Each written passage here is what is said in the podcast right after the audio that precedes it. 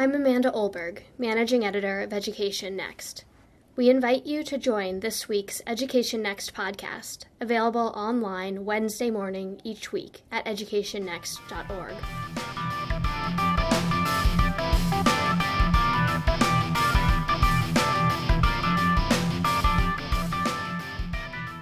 Congress is set to vote this month on the Every Student Succeeds Act, a bill to revise the federal law known as No Child Left Behind. Members of Congress are still rushing to learn just what has been included in the 1,000 page compromise hashed out by House and Senate negotiators. But one thing that is clear already is that the bill would sharply reduce federal involvement in such matters as school accountability, teacher evaluation, and school turnaround efforts, all of which have been central components of federal education policy over the past eight years. According to Education Next editor Rick Hess, the bill amounts to nothing less than a massive bipartisan repudiation of the Obama Duncan legacy. So, what exactly is the Obama Duncan legacy? And how is that legacy likely to change if the Every Student Succeeds Act becomes law? That's our topic on this week's EdNext podcast. I'm Marty West, executive editor of Education Next, and I'm joined today by William Howell, a professor at the University of Chicago and the author of The Results of President Obama's Race to the Top an article in the winter 2015 issue of the journal. William, thanks for joining us today. Thanks for having me here. So, uh, tell us a little bit about this research and what you were looking at and what we can learn from it about Obama and Duncan and their impact on K 12 education. Sure. So, we were interested in thinking about the effect of a set of initiatives that Obama launched to try to remake the educational landscape um, years after Congress was supposed to have reauthorized No Child Left Behind, right? There's no action going on um, long after it was supposed to have been reauthorized in 07, 08. Um, Obama steps in with Race to the Top and then a set of waivers initiatives and tries to remake the educational landscape across the various states. And we were interested in trying to make sense of whether or not those initiatives had an impact on what policy looks like. So, what impact did they have? I mean, it was a huge impact. Um, and I think we can trace the impact um, to the initiatives themselves. What you see in the um, post 2009, which is when a Race to the Top was first introduced, is a major uptick in the adoption rates of policies that are associated with the Race to the Top initiative um, across the various states.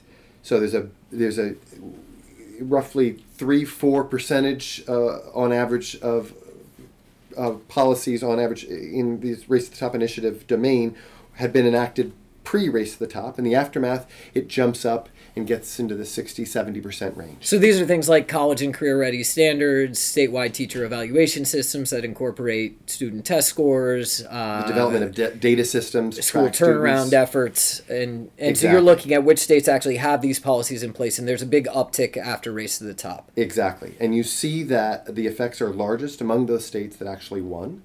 Um, and so, but that, but they're not unique to those states. You see states also that that, that applied but who did, that didn't win, um, showing market increases in their adoption rates as well. And so part of what we're trying to then think about in this this research is to try to tease out the independent effect of the initiative and how through money and by increasing the salience of these policies state governments saw fit to adopt them in the aftermath of Race to the Top when they hadn't before. And so, no matter how you look at it, it looks like Race to the Top had a big impact. This competitive grant program that was really the centerpiece of the Obama administration's first administration uh, or policy during this first term in office.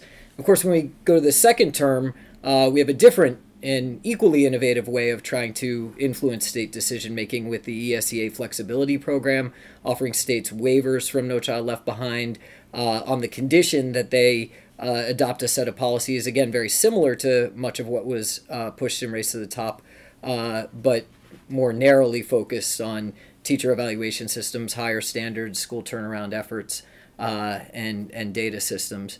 Uh, what do we know, if anything, yet about sort of the impact of those that strategy? Well, I think that you're right that it's a follow-on effort by the Obama administration to get leverage over state governments that are constitutional authority unto themselves to figure out what kind of policies they want to adopt or not in the realm of education.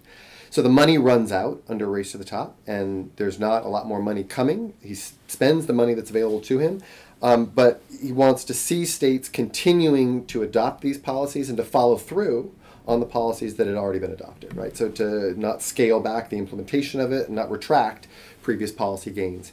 Um, and so, the way the Obama administration does this is by offering selective and conditional waivers to No Child Left Behind. And this broadens the number of states that are directly uh, influenced. You know, race to the top. Only how many states ended up getting grants? Uh, It's less than fifteen. less than You're- 15. You're exactly right. But but there are other states that are implicated insofar as they were applying for the programs, that they're put on, um, uh, which then raises the salience of these policies within states, and as part of their efforts across the various competitions to increase their competitiveness, a number of states then adopt policies with the hopes that though they lost in the first round, they might win in the second round. But unlike the grant winners, those states are under no obligation then to sort of be in a compliance relationship with the federal government to say we're complying with our agreement in this way. Exactly. Uh, and that's what you get under the waivers, where you have more than 45 states with these waivers that are detailed contracts, really, with the uh, Department of Education that specify exactly what they're going to do. Worked out one state at a time. And you know, some have characterized this as a reauthorization of No Child Left Behind from the executive branch. Is that a sort of fair characterization in I think mind? that it is. Um, when all presidents have incentives to innovate and to look for new sources of powers, and Obama, if I were to identify the singular way in which Obama sets himself apart from his predecessors, is in this particular policy domain.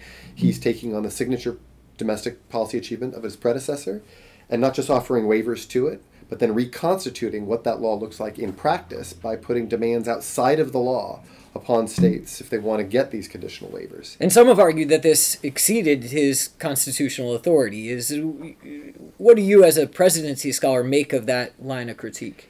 So, well, as a presidency scholar, I'm pretty agnostic on whether or not it, it aligns or not with his constitutional authority. I do think, though, that it is a, a clear innovation by the Obama administration. In the way we usually think about presidents trying to affect policy change is that they're constrained by existing statute. They have to work around existing statutes, that those represent um, limits on their ability to reshape policy. And what you have Obama doing in this particular domain is not taking existing statute as a fixed quantity that he has to work around, but actually reconstituting it outside of Congress. Now he's doing it not unilaterally by just issuing, say, an executive order that would trump No Child Left Behind. He can't do that, but he's he's doing it in direct consultation with each of the 50 states, which has in practice that effect.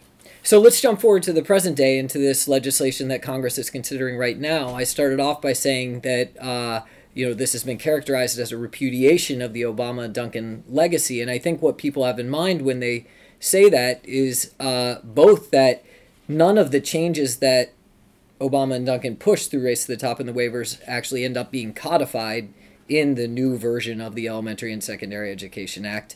Uh, and in addition to that, there appear to be very uh, stringent regulations or restrictions on the Secretary of Education's authority to use regulatory powers in these innovative ways going forward. Uh, so, you know, ironically, uh, future secretaries of education may be much more limited as a result of the innovations that Duncan and It, it may well be. uh, The, the, the, the, the, the discretion that the Obama administration has enjoyed may not be enjoyed by, by his successors. That's true. In the interim, state governments have adopted lots of these policies. They're in law in lots and lots of states. And so while the federal government may not be reshaping what those policies look like at the federal level, they've already locked in a lot of what their policy objectives were at the state level. Of course, anything that a state adopted can now be rolled back. That's right. Uh, and so a lot of their ultimate legacy, I guess, hinges on what decisions are made at the state level going forward. Exactly. So if we're going to look for a repudiation of the Obama administration, we need to look for a lot more than just what happens in Congress in this coming week. Um, and it also is worth noting that right what this is a repudiation of is, is somewhat unclear. It's a domestic policy achievement enacted by a Republican president originally, Bush, that then is adapted. This being No Child Left Behind No Child Left referring to, Behind, yeah. Exactly. That then is a, that is altered and adapted by the Obama administration in consultation with 50 different states through Race to the Top and these waiver provisions. And so lots of people's fingerprints are on the existing status quo. Um, it's at a status quo that has attracted a fair amount of ire by the existing Congress. Um, they're pushing back. Um, but again, who it's a repudiation of is, is, is, is less clear. Yeah, I guess another way in which their legacy hinges on decisions of the states going forward is that the other big feature of this reauthorization is that it sort of uh, returns to states a lot of control over the design of their state accountability systems. And so the decisions that those states make, and really that, that return of control is in some part also a response to the, uh, I guess, backlash against the heavy-handed Federal- the arm heavy-handed of the federal government. federal government. I think that that's that's right. Now, it's worth though noting that race to the top has this big effect on the willingness of states to adopt policies. What does that have going for it? It, just, it has a few billion dollars to dole out to the various states, which constitutes a small fraction of the education budgets across the states, and um, uh, a hot spotlight of attention on a set of policies that were not new. They've been around for a long time, and states hadn't seen fit to adopt them. And so it is true that greater authority is being given back to states, um, and they may enjoy a greater measure of discretion than they had before. And yet, between 2009 and 2013, they nonetheless saw fit with just a little bit of money and some attention being shined on these policies. They saw fit to, you know, start marching according to Obama's drum. But Congress certainly seems to have lost its enthusiasm, if it was ever there, for a heavy reliance on competitive grant programs. You see calls from both parties to, you know, put more into the formula programs. Uh, you see very few pre-existing competitive grant programs included in the new legislation. So there are a few exceptions. I was glad to see a successor program to the Investing in Innovation Fund, for example. Uh, the Teacher Incentive Fund is going to still exist. There'll still be charter school grants, but really there's uh, not a lot of appetite in Congress for continued use of competitive grants. Is that sort of a a response to the backlash against race to the top, or or, or is there something about competitive grants that Congress uh, doesn't like? Well, competitive grants have been around for a long time, and how we structure them has changed a fair amount over time. And I think what one of the distinctive features of what Obama was doing, as opposed to the competitive grants, say, of the 60s and 70s, where there was money offered that was put on the table that states then were left uh, a fair amount of discretion to design policies that were meant to resolve some problem, say urban poverty, right? But they could do so on their terms as they saw fit. And the, the, the, the, the prescriptive element from the federal government was just saying, well, you've got to do something about urban poverty. What we see under Race to the Top is a detailed accounting of the very specific policies that the Obama administration wanted to see adopted at the state levels. Now, those both are competitive grants, right? But they're but they're characterized in very different ways.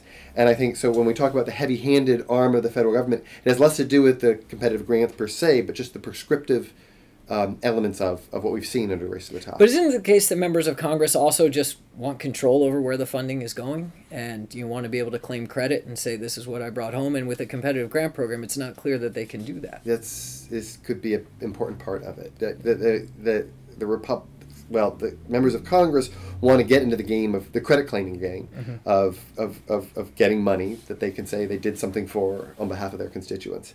That could be again the money here was awarded not on the geographic distribution of funds under Race to the Top, but rather on the willingness of states to commit to adopting very specific policies. That's what got them the money that then would go to an entire state. So we'll have to see how this thing is Is- reshaped to accommodate, no small part, right, members of Congress reelection. And it's interesting how the way in which uh, the competitive grant process was used in the case of Race to the Top may have uh, tarnished, in some people's views, the concept of competitive grants more broadly, uh, if they weren't comfortable with how that was done. It, we'll have to see. We'll have to see. And I think the thing to watch, which you've been pointing to, which I think is the right thing to point to, which is how state governments, the extent to which state governments revisit policies that they willingly adopted under in response to race to the top, right? Whether or not they revisit them and amend them, retract them, or continue to follow through and devote money to them. We'll. And no policy will be easier to track, I guess, than the Common Core, uh, which I guess 46 states initially adopted, uh, in part due to the incentives provided through Race to the Top uh, and the waiver program, which had a streamlined approval process for states that had adopted the Common Core. Uh, there's been a lot of pushback, uh, but not a lot of actual rollback of adoptions, if I uh, am following it correctly.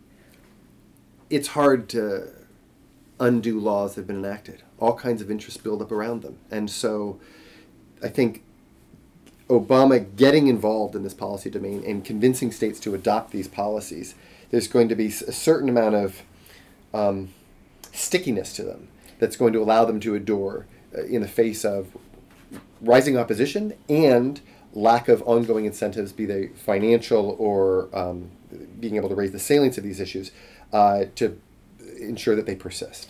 So we often observe that there are a lot of biases in favor of the status quo in the American political system. The number of veto points makes it hard to change things.